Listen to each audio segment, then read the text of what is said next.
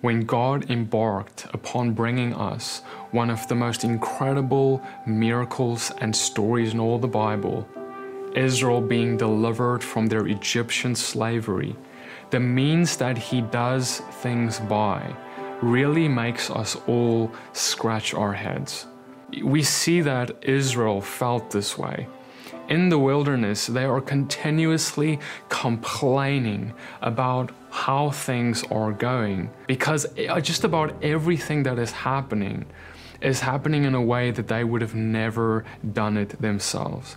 And a lot of the complaining is actually directed towards this leader that God has put over them, this guy called Moses. And Israel really, they don't consider Moses a strong vessel, someone that they would have probably elected if it wasn't a democratic election on who was going to lead them. In fact, even Moses himself, before anything began, doubted this. He said, God, why are you choosing me?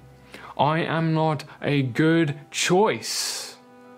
But God responded in frustration to Moses Moses, did I not make you?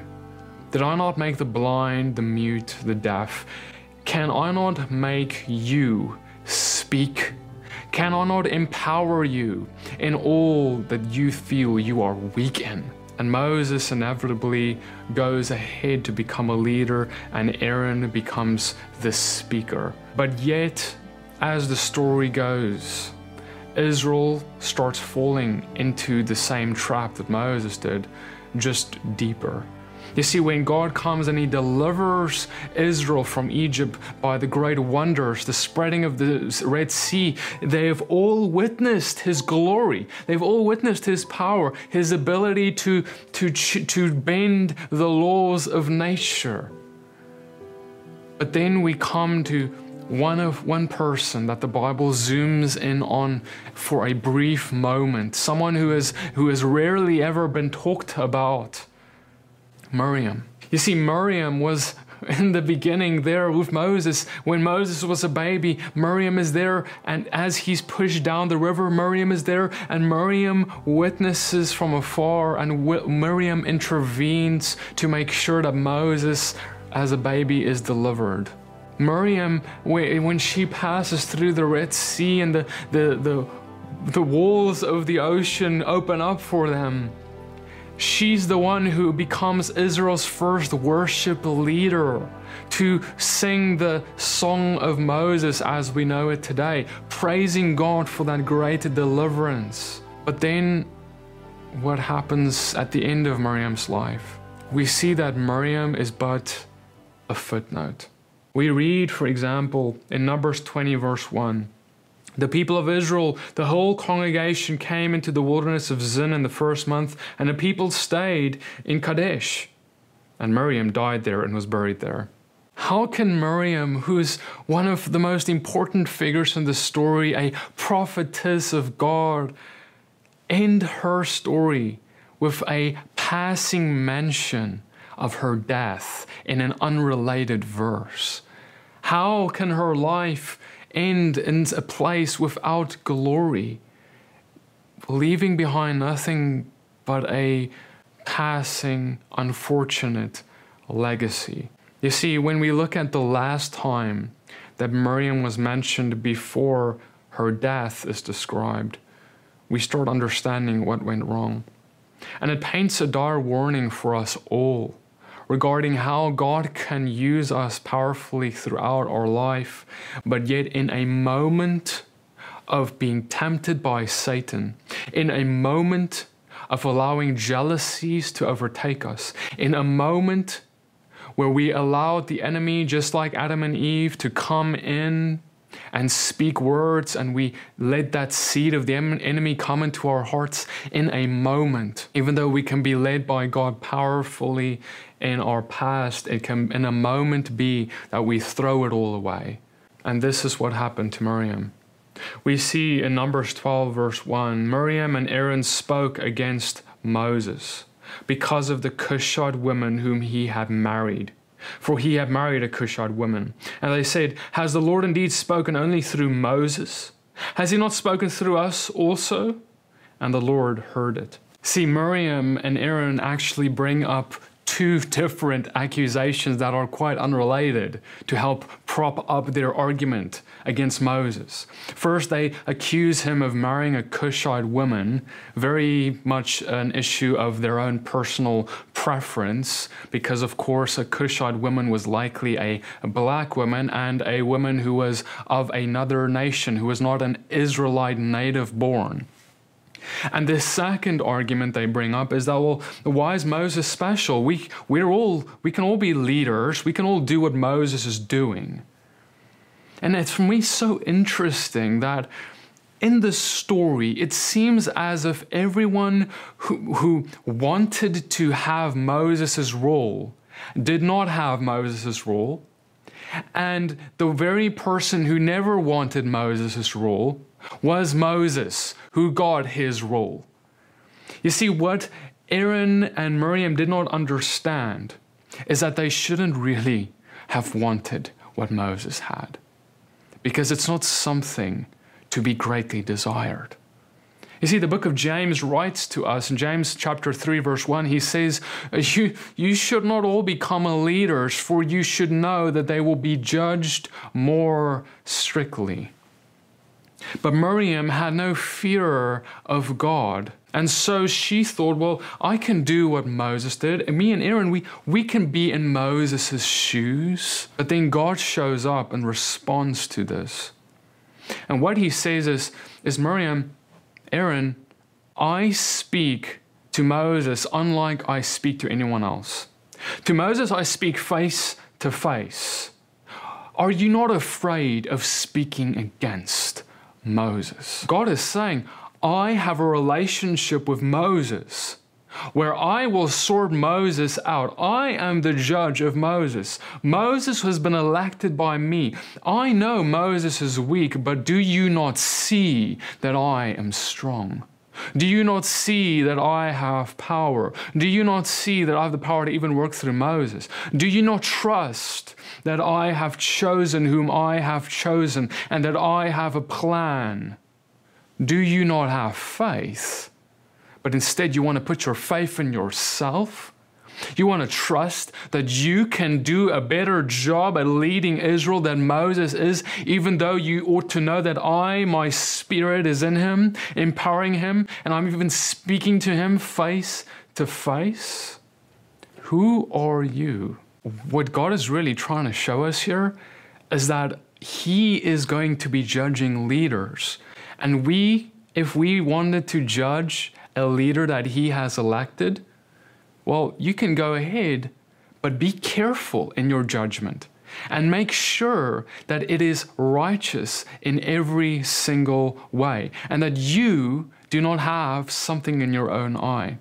Because ultimately, Miriam was not actually judging Moses. What she was doing is judging God for electing Moses, judging God's ability to use Moses, to work through Moses, and lead Israel. See, what we as people want is we want leaders whom we like.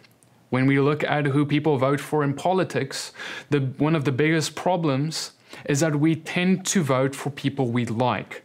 But sometimes what we need as a leader is not someone necessarily who we like, as in we love what they say all the time, but sometimes we need someone who will tell us what we don't want to hear. Sometimes we need a leader who will be willing to say things even though he knows we will hate him for it. Because that's what a godly leader does. A leader like Moses, who's not going to bend the knee like Aaron did to build a golden calf for the people and appease them. Instead, a leader like Moses, who would say, Lord, have mercy on these people, they are wicked. If you want to take them out, blot my name out of the book of life too a leader who is uncompromising in their walk before the Lord. And see, then we tend to want to really judge that leader. We tend to really want to get rid of them for leading us into this terrible wilderness that we have found ourselves, even though that wilderness was all by God's design to get Egypt out of us. Because sometimes what we need is not more lemons and, and melons and cake and sweeties, but sometimes what we need is the manna that doesn't seem to be as appeasing to our flesh. God is not there to entertain your flesh. He is there to challenge you because He wants you to grow spiritually. And He will, by His Holy Spirit and grace towards all of us, raise leaders who we may seem as unqualified, but ones who will challenge us to become all we can in Christ. But now there's something I want you to notice about how God responds to Miriam and what she is saying to Moses. You see, Miriam brings up this questioning of Moses' authority as being elected by God as this leader. And God addressed that. But interestingly enough, God does not actually verbally address anything else that Miriam brought up. When Miriam brought up the Cushite wife of Moses, the black wife of Moses, this foreigner whom Moses has married, God is silent to that accusation. You see, God does not even find it worth his time to address our opinions. When we have an opinion regarding someone based off their gender because they're a woman, based off their ethnicity, based off their what nation they're from, God considers that null and void and a disgrace for us to even raise it. God wants us to not even if we are the the one who this is being brought up to like towards Moses and his wife he does not want us to even waste a moment of those accusations. Oh God can't use this woman because she is a woman. That's definitely something that we have heard a lot isn't it? Or God can't use this person because look at what color skin they have. Or God can't use that person because, well, look at what nation they have come from we need to be careful. You see how God responds to this accusation was not verbally. Instead, he places a plague on Miriam. As Miriam criticized the color of the skin of Moses' wife as being too dark, God comes and lightens the skin of Miriam as he places a curse, a disease upon her. God comes and he says, you, you want her skin to be whiter, Miriam? Well, let me make your skin as white as snow. But then we could say, well, putting like something like a leprosy upon Miriam for this simple like accusation against Moses, does that not seem like a little bit too severe?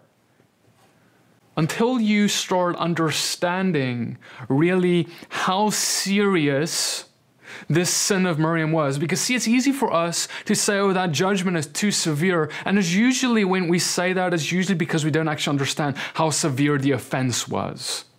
Like when we try to make excuses for adulteries and we say, oh, oh, to think about stoning an adulterer, you know, in the Old Testament, it sounds so severe. It's actually because you don't understand how severe this sin of adultery is. You don't perceive it the same way God does. You don't, you, you have watered it down to something that is so light and whatever that any kind of horrific judgment upon it that would match the crime seems out of place to you. But to God and in His eyes, He institutes a death penalty for it.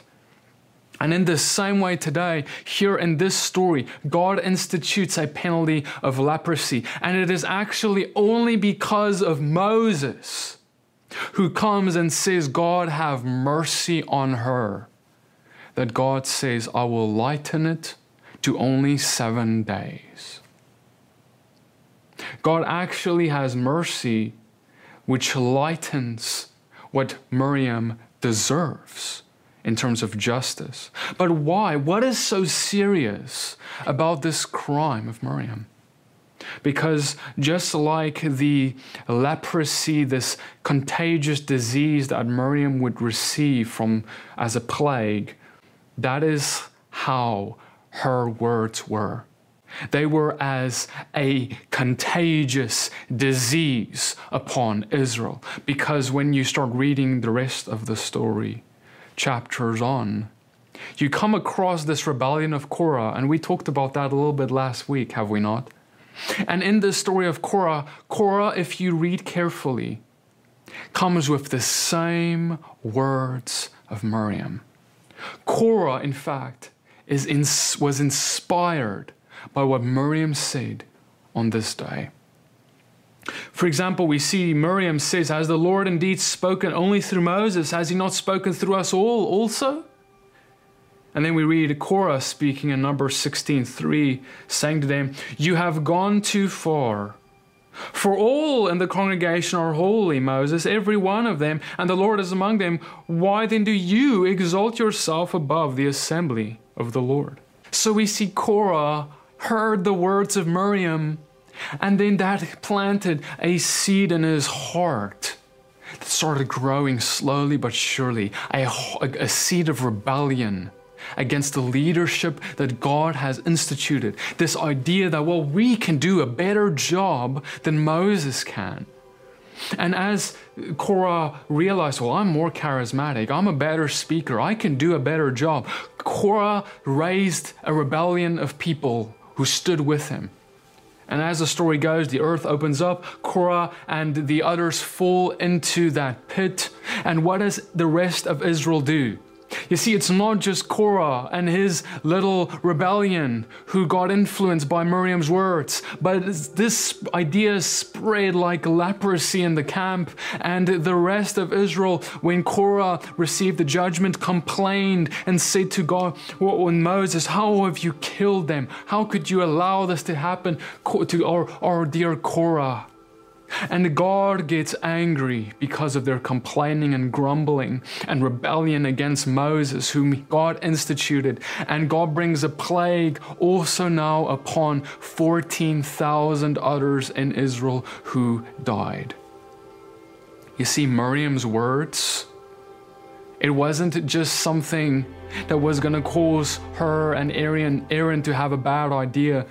It spread and 14,000 plus people ended up dying because of it, because they believed that bad fruit, that seed, that word of Satan that came through Miriam. See, brothers and sisters, our words are so serious before the Lord like he, there has been times throughout your Bible that he has struck people with leprosy. He has struck them with heart attacks. He has poured fire upon them. He has opened up the ground underneath them and made them fall into it.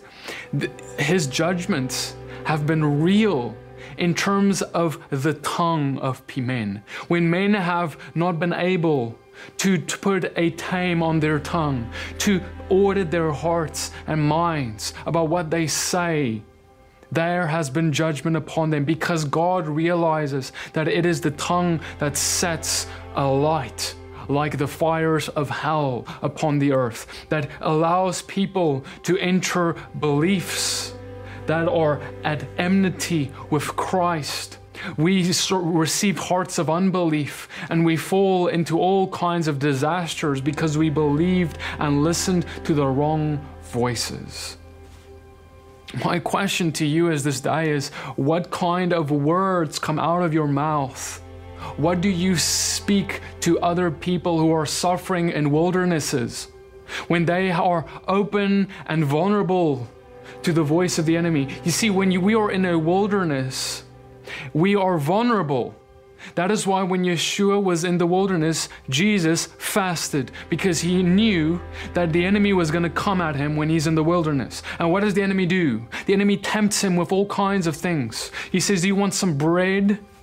You want to get something to eat to break that fast? You want to bow down before me? I'll give you the oh, everything your heart desires. You see, just like Israel's in the wilderness, he's in the wilderness, but because of his fasting and prayer and intimacy with the Father, he's able to actually use the word of God lawfully. But in fact, Israel, because they have no relationship like Yeshua has with his Father, and we see that they are so vulnerable that they just fall into all kinds of traps and lies and deceits of the enemy. and they failed the test. They just want to be fed. They just want everything that their flesh desires, and what God has is never enough for them. See, as Israel bows before Satan in the wilderness, Yeshua have Satan bow before him because Yeshua does not give in. And he says, Get behind me, Satan. I remove your power from you because God has given me authority over all of your works, and I will not let my flesh be appeased by you. Instead, I will live by the Spirit and the words, the manna of the Father that is enough to sustain me. But now I want you to see something deeper regarding what God is trying to tell us here. You see, we read in Numbers 20 how Israel is now continuing their complainings. They go and they say, Oh, Oh, no, there's no water in the congregation. And they assembled against Moses and Aaron. Why have you made us come out of Egypt to bring us to this evil place? And it is no place for grain or figs or vines or pomegranates, and there's no water to drink. And as Israel complains this time, God actually doesn't do anything in terms of judgment upon Israel. Even though this is not the first time they've complained, and even though there's been judgment because of their complaining before, this time God is, he's, he's, he's not judging yet. And Moses comes to God and says, God, what are we going to do? And the father says, Well, I want you to go speak to the rock, and it will bring forth water for them. But as we know, the story goes Moses goes to the rock, he strikes it twice, and water comes out. But yet he did not speak to it as God told him to. And Moses actually goes forth and he says, Hear now, you rebels, shall we bring water for you out of this rock? Moses, in his anger and frustration at the rebellious hearts of Israel and their grumblings against him, he strikes the rock. He doesn't do what God told him to do and he misrepresents the Father before everyone because the Father actually chose in this moment to show them mercy. But Moses did not show them the same image of mercy that the Father had for them. And this misrepresentation, this mistake that Moses had once, this grumbling that Moses made the first time ever that we see, is enough to cost Moses almost everything.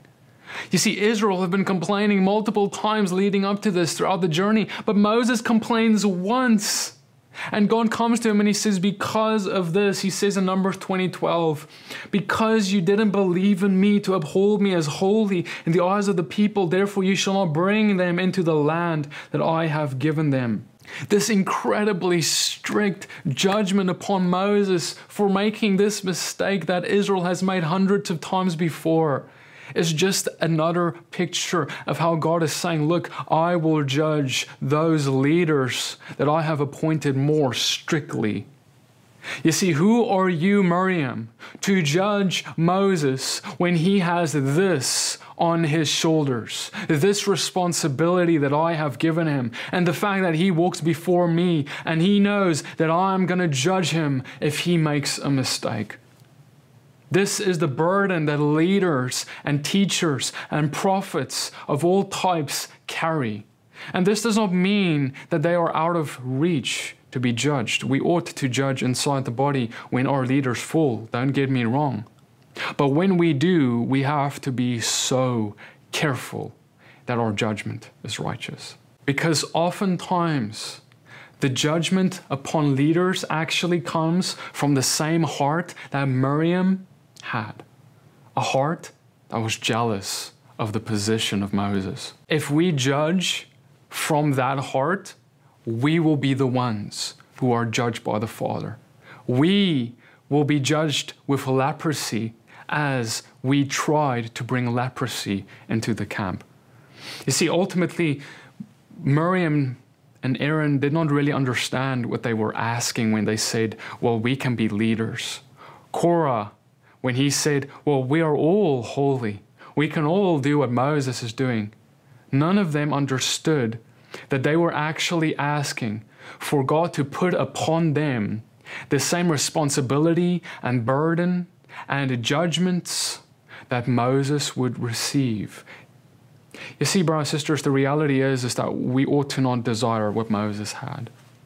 Entering any ministry had to be done with such incredible fear of God, a trembling, a, a, a, a God, I don't want to do this. A, God, I, I, I really don't, I'm so afraid of this role because I have a fear of you that is so great and so heavy. Oh Lord, if possible, let this pass from me. But if not, if you if this is what you're calling me to, if this is what you want for my life, then God let it be. I am a willing sacrificial vessel before you. But see, brothers and sisters, the problem is is that few people, even few believers, have the kind of fear of God that is necessary for them to walk out this in fear and trembling. And that is why there are few people chosen like Moses in this world to lead a people like Moses led. And God is raising people who are spiritual leaders. He's doing so all the time. But the question is do you desire it like Miriam? Or do you not desire it like Moses did not? Because ultimately, everything that has been written down in this story has been given to us as an example. Paul wrote and he said, We should not put Christ to the test, as some of them did and were destroyed by serpents, nor grumble, as some of them did and were destroyed by the destroyer. Now, these things happened to them as an example, but they were written down for our instruction, on whom the end of the ages has come. 1 Corinthians 10, verse 9 to 11. See, brothers and sisters, what so often can happen is that we get hurt by people who were leaders because either they had sin or we had sin and we couldn't receive correction. And if this happens and we grow hard hearted against the idea of leadership, thinking that, well, we can all do it, like Miriam said, like Aaron said, like Korah in his rebellion said, you see, this is the voice of the enemy that says, well, God doesn't, we don't need leaders. God doesn't raise leaders. Who put you up there? Who put that leader up there? Because ultimately, God does raise leaders. It is His design, it is the way He has always and will always do things. Even in Matthew 5, our Messiah proclaims that there will be a greatest and a least in the kingdom of heaven. And so we see that this, this hierarchy that the Father puts in place is something that is to be respected, that is something that is to be tread upon with fear and trembling by those both who are in that leadership as well as by those who desire to criticize that leadership. Because ultimately, here's the, the thing that we can all take comfort in is that if there is a leadership that is corrupt, if there is a leadership that is abusing what God has given them, if there is some sort of a leadership causing destruction upon God's kingdom, God will judge them as he judged Moses.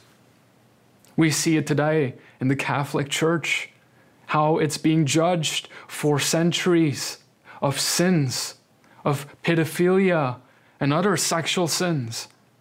We, we, there are many such examples that are being exposed in this day that I'm sure you can think about. Many spiritual leaders that were highly respected for many years being exposed by no one but the Father. You could see He's doing it. And so we can trust Him and know that He will judge those more harshly. The day we will all stand before the Father, but there will be some who stand before Him who the hammer will come down on more harshly. And so, because of that, you see, brothers sisters, if you are such a leader, if you are such a person, listen to me.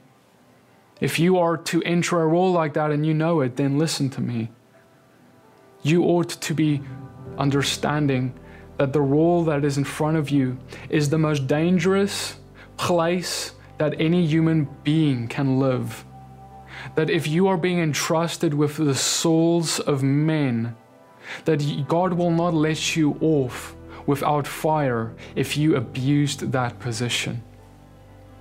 If you compromised the message, or if you ruled over men, either way, God will come down hard on any abuse of power. And at the same time, brothers and sisters, I want to submit to you that we need to pray for our leaders.